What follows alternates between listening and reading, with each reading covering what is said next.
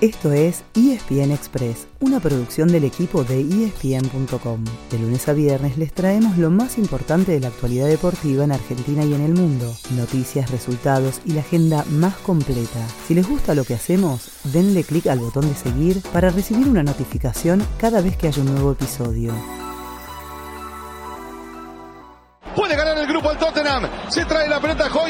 Puede ganar el grupo el Tottenham. Hoybier. Ganó el grupo el Tottenham. Ganó el grupo el Tottenham. ¡Gol!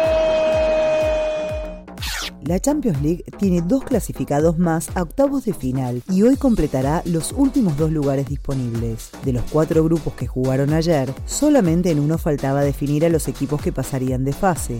Y terminaron pasando Tottenham y Frankfurt, los dos de la misma manera. Ganaron 2 a 1 como visitantes después de empezar perdiendo. Los Spurs fueron primeros tras vencer al Marsella, que tuvo a Leo Valerdi de titular, mientras que los alemanes terminaron segundos superando al Sporting de Lisboa. En clasificados hay argentinos en los planteles, pero ninguno fue de la partida ayer. Lucas Alario pasó todo el partido en el banco del Frankfurt y Cuti Romero ni siquiera viajó a Francia con el Tottenham, ya que sigue con una molestia en el gemelo derecho. Ya se perdió tres de los últimos cuatro partidos por esta lesión, que empieza a preocupar al cuerpo técnico de la selección nacional. Volviendo a la Champions, los últimos dos lugares en octavos se definen hoy en duelos directos. Shakhtar Leipzig a las 14.45 y Milan Salzburgo a las 5 de la tarde. Tanto al Milan como al Leipzig les alcanza con el empate para clasificar. Estos dos partidos, como el resto de la fecha, pueden verse por Star Plus.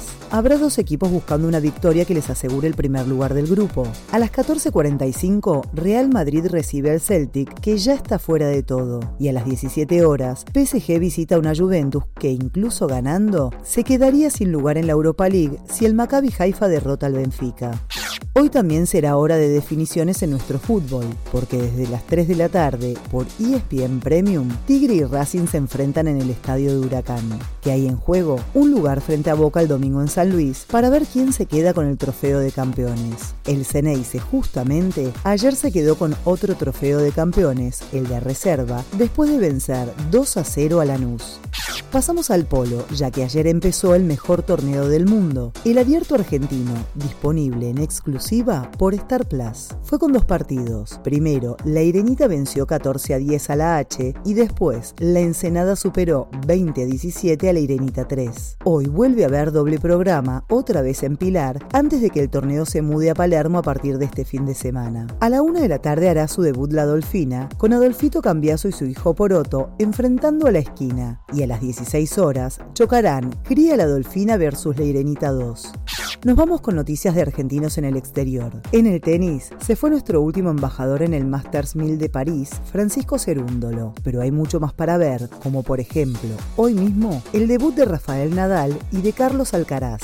Y en el básquetbol, esta noche desde las 21.30, en la NBA se enfrentan Utah Jazz y Dallas Mavericks. Son los equipos en los que juegan los dos argentinos en la mejor liga del mundo, pero es poco probable que ambos estén en cancha. Leandro Bolmaro jugó pocos minutos en el arranque de la temporada, pero estuvo fuera del plantel en los últimos partidos. Y Facundo Campaso, que debutó en los Maps un poco después, no viene teniendo minutos y todavía busca un lugar en la rotación.